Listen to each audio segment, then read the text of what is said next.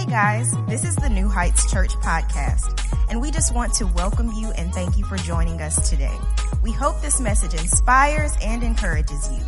Here at New Heights, we exist to love people and point them to Christ. Enjoy today's service. And come on, let's pray. Father, I'm asking that your people would hear your voice today and not mine. I'm asking that your word would shape us, change us, and mold us like only you can.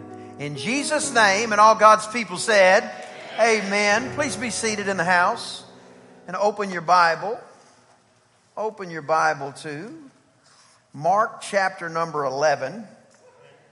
Mark chapter number 11. Actually, first, let's go to 1 Corinthians chapter number 9, verse 24. 1 Corinthians 9, 24. Then we'll go over to Mark. Know ye not, or don't you know, that they which run in a race run all, but one receives the prize, so run that you may obtain. Or one translation says, run to win. Somebody say, run to win. If you don't know you're in a race, you will not compete. But the minute you find out you're in a race, now you understand that competition is necessary and expected of those that are in the race. 2021 is the year of the arena for our church. There is no more sideline Christianity. There is no more sideline Christianity. The days of the Monday morning quarterback Christian are over. Come on, somebody. You can literally waste your entire life just being critical of other people. You can waste your entire life being critical of other people, particularly Christians. Who in here is a Christian? Just wave at me. That's two people, Jake.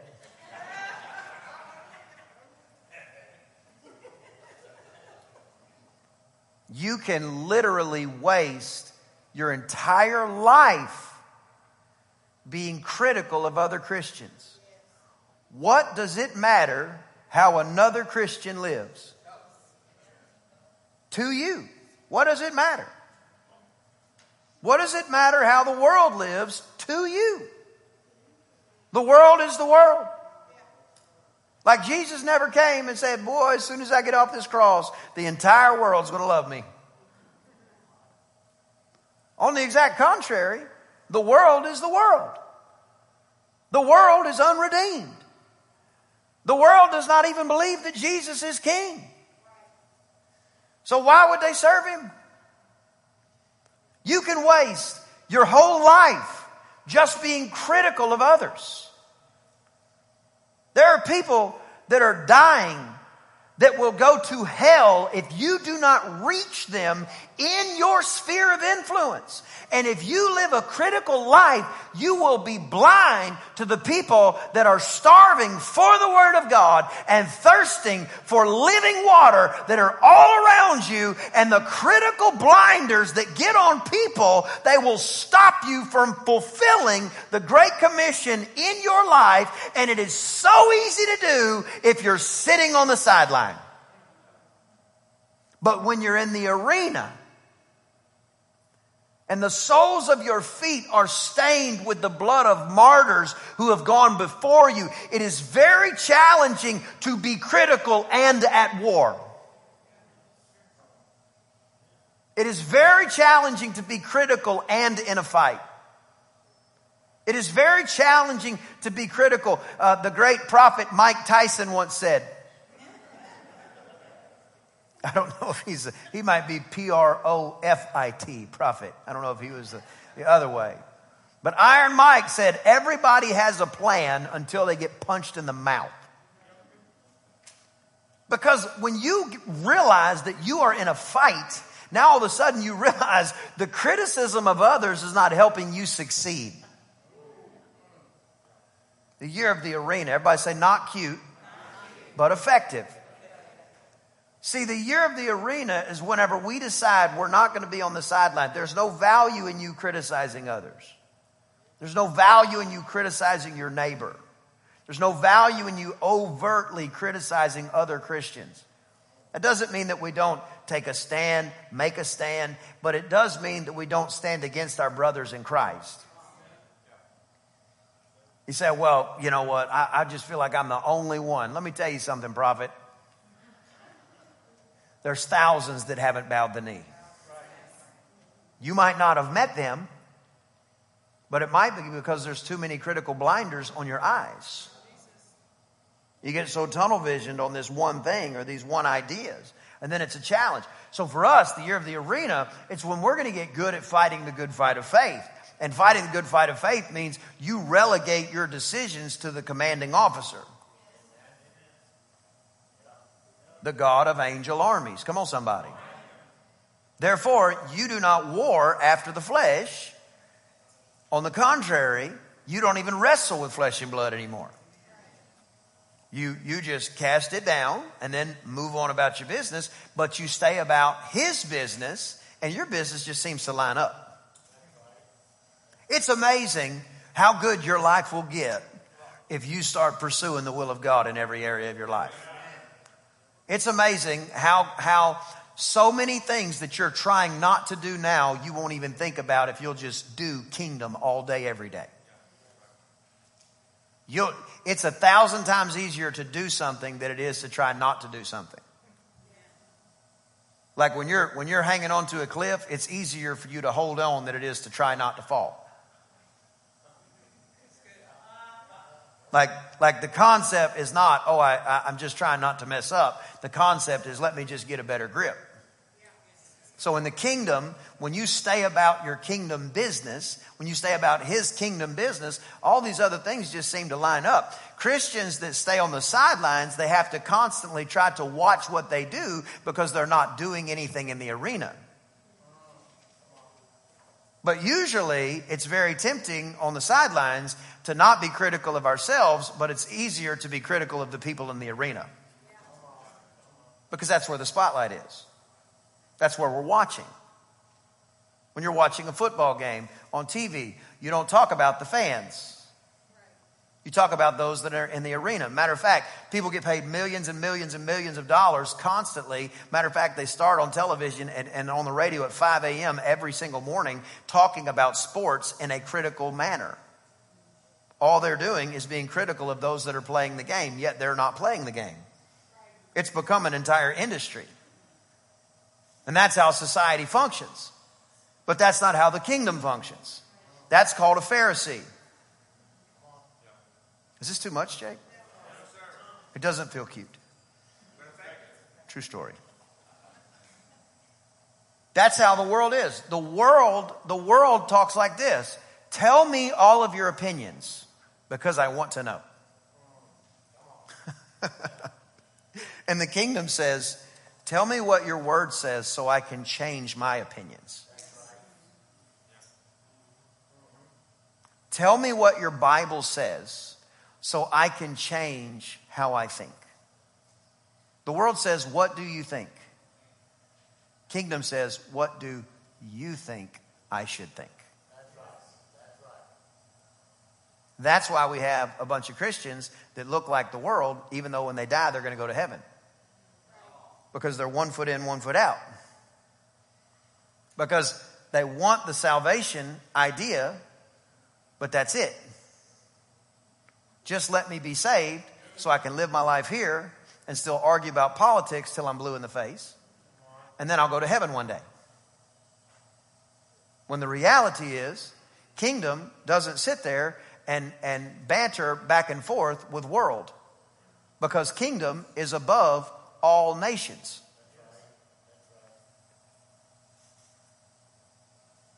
And so what happens is you become a part of a new kingdom that has a completely different set of bylaws, rules, and opportunities.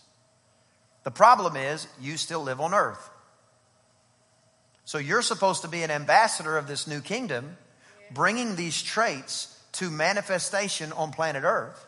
And when you bring these traits to manifestation on planet Earth, you got to understand everybody's not going to celebrate that. There are actually people that feed off of hating your success. There are actually Christians that are comfortable with you as long as you don't pass a level that they're comfortable with you being at. Everybody say, oh me.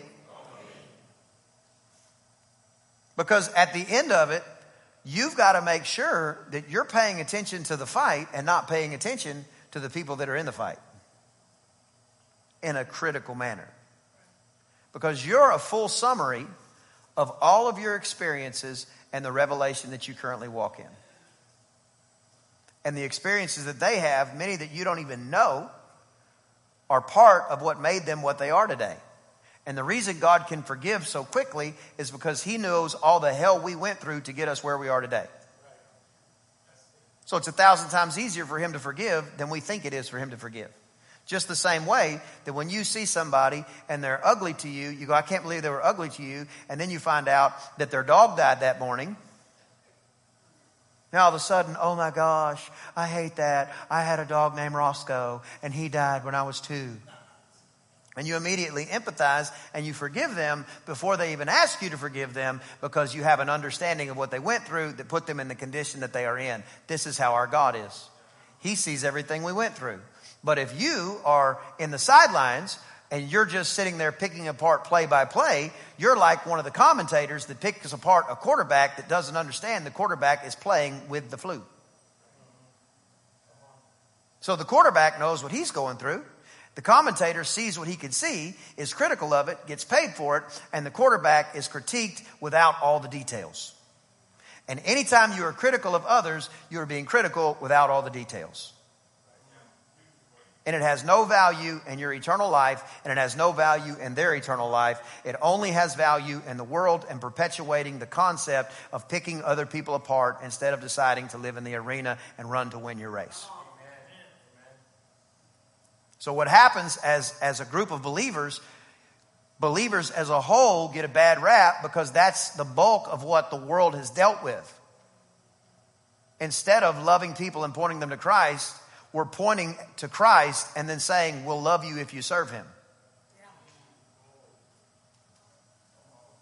Instead of loving people and pointing them to Christ, because they'll know we're Christians based off of our love for one another, not based off our ability to quote the Bible. So then we actually live in the arena, and then we're having to put a tent up out here because we can't stop the people from coming, even before we finish our building. We tell them you have to register, and they say, we don't care. We'll just stand outside, put a speaker outside for us. This is what happened when revival breaks out. This is what happens when revival really breaks out. Most people think revival is chill bumps. Most people think revival is the hair on the back of my neck stood up. You can watch a horror movie and make the hair on the back of your neck stand up. Revival is when the insatiable desire for God takes over a region because there's a group of people that walk in love at such a level that there is no denying that God is among them. That's when revival breaks out. Revival was the first thing that was one of the first things that began to destroy racism in America. Still have a long way to go, but the great revivals in America are peppered with different cultures and backgrounds, even when different cultures and backgrounds could not legally be together. Because revival comes from love, because God himself is love. But if we do not run our race as if to win, we'll just get in the race, find ourselves on the sidelines, and be reading the playbook to one another all day long without ever running a play. That's not kingdom. That's Pharisee. Everybody say Pharisee. A Pharisee is somebody that's just critical of everybody else based on their knowledge. And I have found that the more knowledge you have of the Lord, the less critical you are of others. So who had more right to be critical than Jesus himself? And while he was being murdered for you and for me, he said, Father, forgive them. They don't know what they're doing. Yet we have somebody cut us in line at the grocery store, and we feel like all hell is waging against the kingdom, and Michael must be busy today. The archangel Michael. We don't get a parking spot. We don't get our seat at church. We don't our bills aren't paid exactly the way we thought they were going to be paid. Well, I gave 10 cents last week. How come I'm not a bajillionaire? And what happens is things begin to shift in our vantage point, and now we become critical, which is exactly what the Pharisees were, which the Pharisees and the Sadducees and those religious zealots, those were the only ones that Jesus was actually hostile to on the planet. In other words, the people that tried to use their knowledge of the Bible to make it difficult to get to God. Your knowledge of the Bible should help people get to God quicker, not keep people from God. Though he slay me, yet will I serve him.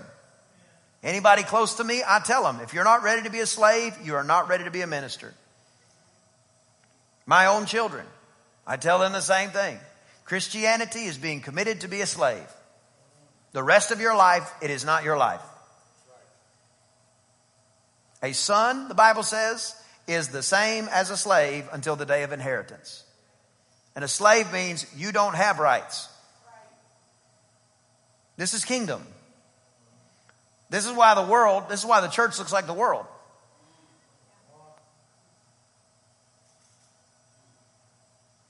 This is why the church looks like the world. It's because the church has kept so much of their own agenda. And then a lot of great churches are forged in the fire of God. And then you get enough momentum that you no longer need the fire of God, because you can just continue to duplicate and replicate without the fire of God. So you put the fire of God on the back burner, no pun intended. And you set the fire of God and the things of the Spirit outside, and you say, we still believe in it, we just don't do it. Because there's so many people that would be potentially offended by that. And you go on the sidelines when it comes to spiritual matters. And you teach, and you teach, and you might even mention it in passing, but you never give anybody the opportunity to experience what actually set you free. And now you have a bunch of people that live in bondage that will go to heaven instead of free people. I don't know about you. I just want to be free. I mean, really free. And I don't mind telling you, I want to be free. I want to be free in every area. Free of my health, free of my family, free of my finances, free of my love walk. I don't want anybody in my life that I never want to see again. I want to be free of all of that. I don't want my flesh running any part of my life. I want to run my race as if I'm really in a race. I want to run to win the prize. I want to see the hand of God move. I don't want anybody offended, but I refuse to offend God. I don't want any person offended, but I refuse to offend the Holy Spirit. So what happens is the church ends up relegating things that are supernatural and powerful that they birthed the church in. The church was birthed in the supernatural. The New Testament church is birthed in the supernatural. If we do not have the supernatural, it's another theory. Can you I want you to hear that real strongly. If we do not have the supernatural, then it's a theory. And all the other theories, now you just have to intellectually debate them. Do you remember the prophet in the Old Testament that debated with the prophets of Baal? And he said, hey, you guys build an altar and I'll build an altar. And we'll see which God will light it on fire. Come on, somebody. And the prophets of Baal danced around and danced around and danced around. And the man of God said, you should scream louder. Maybe your God is asleep. One translation said, maybe he's in the bathroom. It got to be his turn. He said, here's what I want you guys to do. Dig a trench around my altar. Fill it with water. Pour water all over everything. And then back up, because we're about to have a bonfire. Because when my God comes, my God greets with holy fire. If we don't have the supernatural, we don't have it. When Moses, when he met God, the first thing he saw was the fire of God. When the Israelites were in the wilderness, the guiding light at night was the fire of God. When the apostles were in the upper room, 120 of them waiting, the only way that they knew that God actually manifested was the fire of God showed up. When Shadrach, Meshach, and Abednego jumped in the fire, they said, this is one of the most comfortable places I've ever been. I love the fire of God. Jesus himself met them, and they had a Jericho march all in the middle of the fire of God. If we don't have the fire of God, I don't know what we have. That's the truth. Because Christianity is not a theory. Christianity is a kingdom. And if you can get a revelation on kingdom, you can walk it out. But if you remain critical of others, you will become a Pharisee and you won't even know it. I bind a pharisaical spirit off of every person connected with this church in the name of Jesus. I pray, Lord God, that the scales would come off of our eyes anywhere that we're critical of others, we're pharisaical, we act like a Sadducee, we're trying to measure everybody with the word instead of trying to let the word of God measure us first. I come against any spirit or idea that comes against the kingdom of God that would make us a critical or overtly critical people. Let us be known for love. Let us be known for the anointing. Let us be known for being healthy. Let us be known for the supernatural power of God. Let us be known for prosperity. Let your people be known for what you want us to be known for, not a critical spirit, not judging others, but literally loving people and pointing them to Christ in the name of Jesus. I'm talking about a total shift. I'm talking about a real Christian, a Christ one. Jumping in the fight. I'm going to be a Christian on the job. I'm going to be a Christian at school. I'm going to be a Christian at the meetings that I go to. I'm going to be a Christian in my family. I'm going to be a Christian with my extended family. I'm going to be a Christian around my friends. I'm going to change in the name of Jesus, and tomorrow I'm going to change, and the next day I'm going to change, and I'm constantly going to change, and I'm going to go from glory to glory to glory to glory. I'm not rolling around in the pit with the pigs. I'm not looking at the slop going, I wish I could eat that. I'm saying, in my Father's house, all the servants are taken care of. And when you finally decide to run back to the Father's house, you'll find out He doesn't want you to be a servant. He just wants you to be a son. Talking about a total shift. When literally you just remain in the arena. And you decide, I'm not going to be pushed around by the world. I'm not going to give in to criticism. I'm not going to give in to cynical thinking. It's worth the fight. It's worth the fight. Mark chapter 11, verse number 20. Oh, good. We got 16 minutes. This is Jesus, and he's walking, and he comes up next to a fig tree, and he was wanting to eat a fig, and he cursed the fig tree because there was no fruit on it. In other words, the fig tree wasn't running its race to win. It had no fruit. The Bible says, you know a tree by its fruit. So the next morning, this is verse 20, as they passed by that fig tree, it had dried up from the roots. And Peter said to Jesus, Master, behold, the fig tree which you cursed is withered away. And Jesus answered, said unto him, this is so amazing, have faith in God. Now, Peter hadn't said anything about faith. Peter hadn't even asked him about the fig tree. Peter didn't even ask a question. He pointed out, the fig tree you cursed is dried up. If you'll get around Jesus, he'll answer questions you don't even know to ask. Hey, Jesus, it's Sunday. Have faith in God. Hey, Jesus, the fig tree you cursed is dead. Have faith in God. I'll never forget my grandmother, my dad's mom. We called her Mamaw, called the grandfather Pawpaw. They pastored over 50 years together, and just beautiful people of faith. And I remember when I was in college, I was going through a class. I think I was in a class called thermodynamics, which was like, it was hard squared, okay? It was difficult. And I remember, like, I didn't know if I was going to be able to pass it. I was just studying all the time. Before I went to that college, I'd gone to another college, and I played sports. And believe it or not, they kind of helped the athletes with their grades.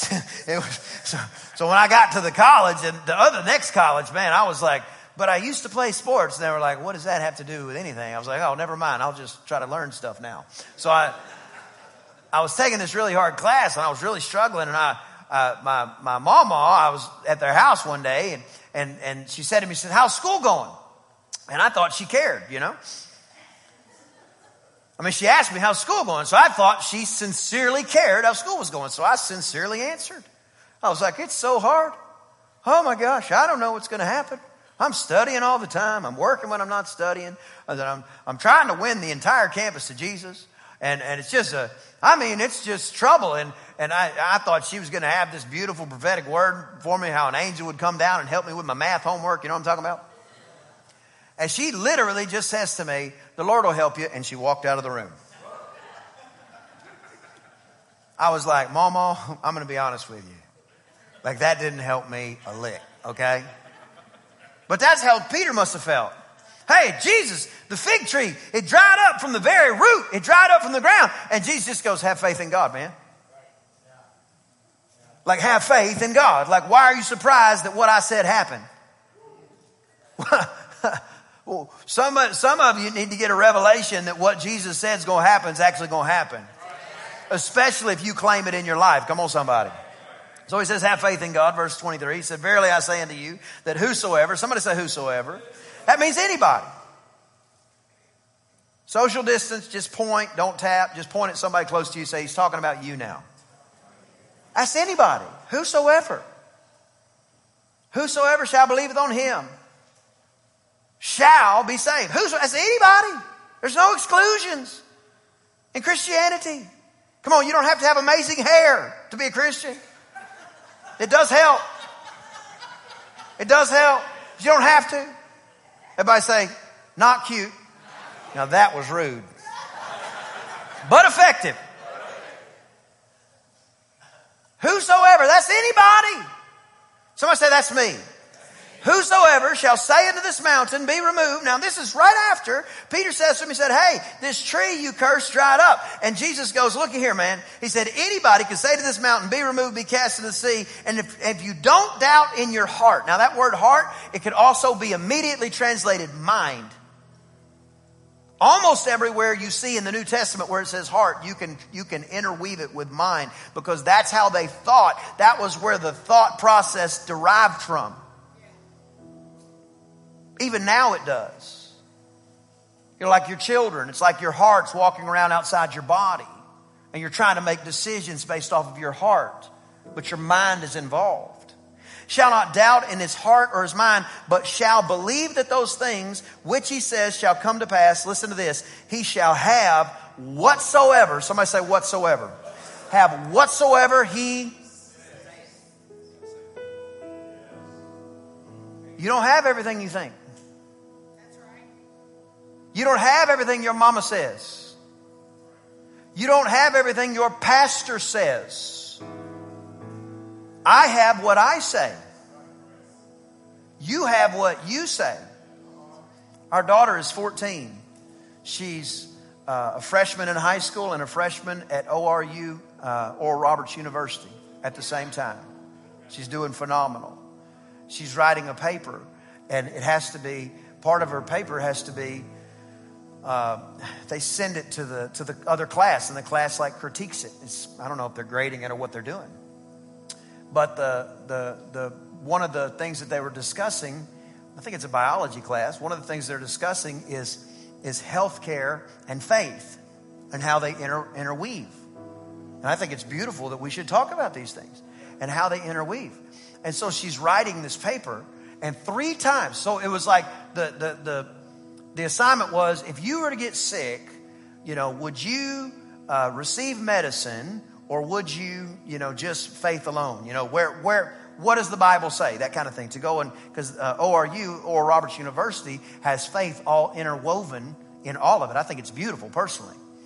So she writes in her paper.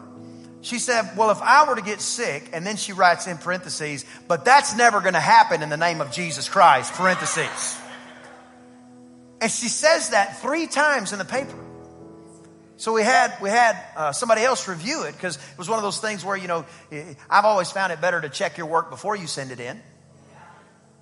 So we're having somebody else review it, and they said, I tell you what stood out to me.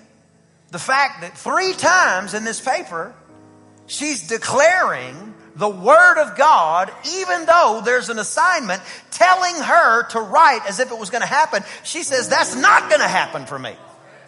Because you don't have whatsoever you think. Come on, somebody. You have what you say.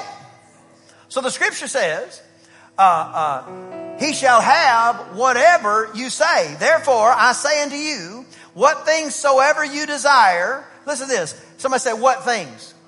That doesn't limit you to what you can pray for.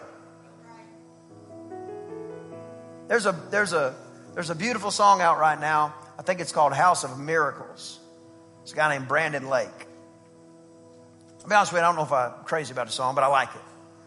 But there's a segment of it, and it just says over and over and over again, we lay everything at the feet of Jesus. Everything at the feet of Jesus. What are you carrying that you could lay at his feet today? Because what things you pray, not what I pray, you pray. That's not at you, that's telling you this is how it works for you. The fivefold ministry is for the equipping of the saints for the work of ministry. That means my job is to tell you what the Bible says so that you can actually walk the Bible out and be an absolute spectacle in the world that you are not of. And everybody can look at you, and even now all of a sudden, conversations start coming to you instead of you constantly having to take conversations to other people about the Lord. Now they're asking you, how does this happen? They say, well, I believe whatever I say. Well, what do you pray about? Well, anything that I pray, that I desire, I believe that I receive them and I'll have them. Somebody say, when you pray. You don't believe you receive it when it shows up. The world does that. You believe you receive when you pray. Everybody say believe. It's talking about your mind. Did you know you can determine what you're going to think and believe? Children believe a fat man slides down a chimney once a year and brings presents and eats our cookies and milk. We convince children that rabbits bounce around the yard and poop eggs colored with candy in them. They believe it. They asked Jesus, who's the greatest in the kingdom of heaven? He said, you can't even get to heaven. You can't even be a part of this kingdom unless you're converted like a child. What's a child believe? What's a child do? A child believes in their heart and their mind. So the first thing you have to do in this arena life, in this kingdom life, is you got to get your mind in line. You're not too young. You're not too old. You get your mind trained. Because there's 2 things that come before your manifestation. I'm going to give these to you quickly. There's 2 things. Your mind and your mouth. It has to first get into your mind or your heart. Use those 2 words interchangeably. When he says heart, he's talking about your thinking process, your mind, what you actually believe. The first thing you have to do is you have to decide what you're going to believe. I believe this Bible over everything else. This is what I believe. Well, what if you don't know what the Bible says? That's my point. You got to find what the Bible says so you can determine what you actually believe. Because if you don't know what the Bible says, you don't even know what you believe yet. Because the kingdom, the Bible is our constitution. The Bible is our kingdom constitution. That's what we go back to. It's what we stand on. It's what we refuse to bend on. But if you don't know it, you can't believe it. And it takes you believing it for it to actually manifest. It's 50% of the process before manifestation takes place. You must believe it, but you have to know it before you can believe it. So the Bible says that out of the abundance of the heart, the mouth speaks. That's Matthew 12. He says, out of the abundance of the heart, the mouth speaks. That word abundance it can be translated into the surplus. So the word of God can't be just a little corner or cavern in your mind or your heart. It has to be the surplus. It has to be overflowing so that it will actually bubble up and come out of your mouth. Anybody ever hit their finger with a hammer? You could have stopped cussing 10 years ago and you still might say something. Is that too real for church? Some of y'all cussed on the way to church. I don't care. Didn't bother me a bit. Shardana cusses like crazy. Y'all don't want to sit on that front row, boy. I'm going to tell you right now. It's easy fodder, that front row.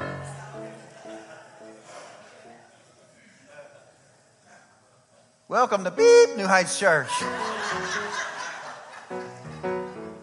So what happens is you got to believe it first. So your mind has to get there, but it doesn't come out of your mouth until it becomes one translation says superabundance. It becomes the superabundant overflow of your heart, and then it spills out of your mouth. So now you're not training your mouth what to say. It becomes the reflex of your mind and your heart, so that when the enemy comes in like a flood, now God raises up a standard, but he does it by what you believe and what comes out of your mouth. But you'll never access it if you can't get your mind there first. And you'll never see the manifestation if your mouth doesn't line up with your mind. You can't say one thing and believe another. You ever had that? Because here's the thing. You don't say everything that comes across your mind. Even you people that act like you do. Even you people that act like, I don't have a filter. I say everything comes across my mind. That's a lie. Get pulled over by a police officer and tell me you say everything comes across your mind. That's not true. You might say more than other people. But let me tell you something. You ought to have a doggone filter. You ought not just be saying everything that crosses your mind. Because what crosses your mind might be a fiery dart. And if it comes out of your mouth, now all of a sudden your mouth is working for the devil, which threw a fiery dart into your mind that you released into the atmosphere. When you actually could have thrown down that vain imagination and declared the word of God, because you're going to have whatever you say. So you got to say what you want to have. You can't just be talking how you used to talk. You can't just be walking how you used to walk. You can't just be acting like the world and acting like kingdom's going to break out. You got to do something very powerful. You got to do like a broken dollar. You got to get some change going on in your life. You got to get some change going on. I'm talking about all the time. Change, changing, changing. Because you're changing how you think, which is filling up your heart. It's filling up your mind. And when it becomes an overflow, when it becomes a superabundance, then it starts to pour out of your mouth. And you don't have what you think. You have what you say. But either one of them can derail your manifestation, because it goes from your mind, come on somebody, to your mouth and ultimately a manifestation. But you can't believe you got it when the manifestation gets here. The world does that. You got to believe you got it when you put it in your mind, and then it comes out of your mouth, and then you stand and believe until that thing shows up. And if all hell comes against you and you don't even see it till this side, till the other side of eternity, you get over on those golden streets and you say, I knew I was healed by those stripes on Jesus' back. But you don't ever give up, because you got to change your mind, and then you got to change how your mouth talks, and then all of a sudden you start walking in a totally new level of manifestation, and Christianity becomes the envy of the world, which is what it is supposed to be. Because we stop being nasty, critical, sideline judges.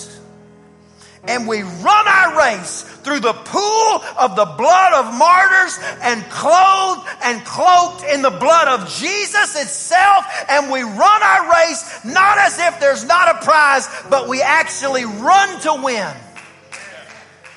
We change our mind. We change our mouth. And then what's manifesting around us, I promise you before God, you will feel like you are in heaven already.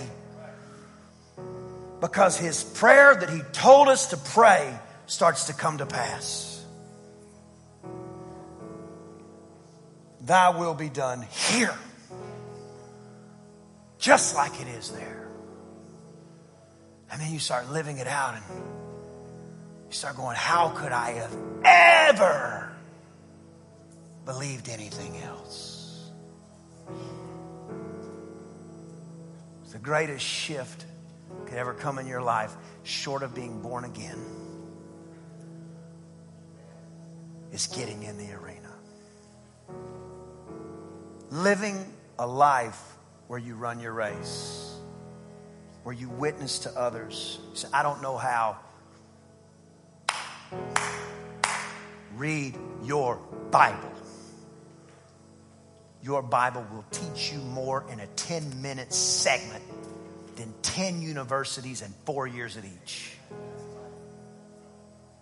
Because locked in its pages are the keys to life itself. And when you can get them in here, then eventually it can come out here. And when those two things line up, now all of a sudden your life looks different. Feverishly different. I'm not saying it won't have challenges, but in a weird way, you'll start to enjoy the challenges too. Because you know, if he's allowing it to happen, he's already pre-planned your victory. All you got to do is keep your mind and your mouth in line with the mesmerizing word of the living God until the manifestation shows up. And when the manifestation shows up without arrogance or critical talk, you say to everyone who asks, respectfully, I told you this was going to happen. Respectfully, I told you God was going to make a way. I'd rather live in a ditch with Jesus than I would live in 100 mansions without him. I told you this was going to happen. I told you my God was going to show up. If a giant walks in front of me, I'll throw rocks till he falls. If there's walls that look impenetrable, I'll march around them until God says shout. But I'm not stopping because my mind has been renewed. My heart is overflowing. And it's overflowing with the word. And out of my mouth and out of my belly is flowing rivers. Living water. Now the people around you drink from the water. And just like Jesus told the woman at the well, they never thirst again for the things of the world. Everybody say, I'm committed to living my life in the arena. I will not be critical.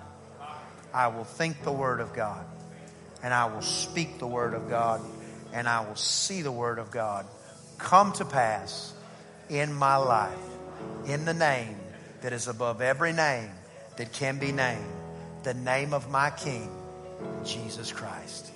Let's give God a big hand of praise. Stand to your feet. Jake, come help us. We're going to make our declarations before we dismiss today. I pray in Jesus' name that you receive something powerful. We're making these declarations. We're doing it all through the month of December. And I'm telling you, it has been all through January. It's been an amazing month already. If you weren't here Wednesday night, the power of God, the fire of God broke out in a supernatural way. So when we make these declarations, remember, it's not just what we say. You got to believe it too. So tell your mind, this is what I'm going to believe. And then out of your mouth, let it flow out of your mouth. And then you stand and believe till the manifestation. Come on, give God a big hand of praise. Lift one hand. Let's read together, starting from the top. 2021, the year of the arena. I declare 2021 to be a year of health, and I will fight for it. I will see the word of God come to pass in my life because I am going to speak it and stand on it come what may. I declare 2021 the year of Bible study, and I will fight off distractions to fill myself with the word of God. I will consume and digest the word of God, and when 2021 is over, I will be far more Bible literate than I am now. I declare 2021 the year of discipleship, and I will fight off all my insecurities to share what I do know with others. I am committed to helping others understand what I understand of the Bible, and I will discuss the scripture on a regular basis. I declare 2021 the year of the fire of God, and I am a carrier thereof. I am actively expecting miracles, signs, wonders, and great moves of the Spirit of God. I am not ashamed of the supernatural power of God. Let's put our hands together for the fire of God.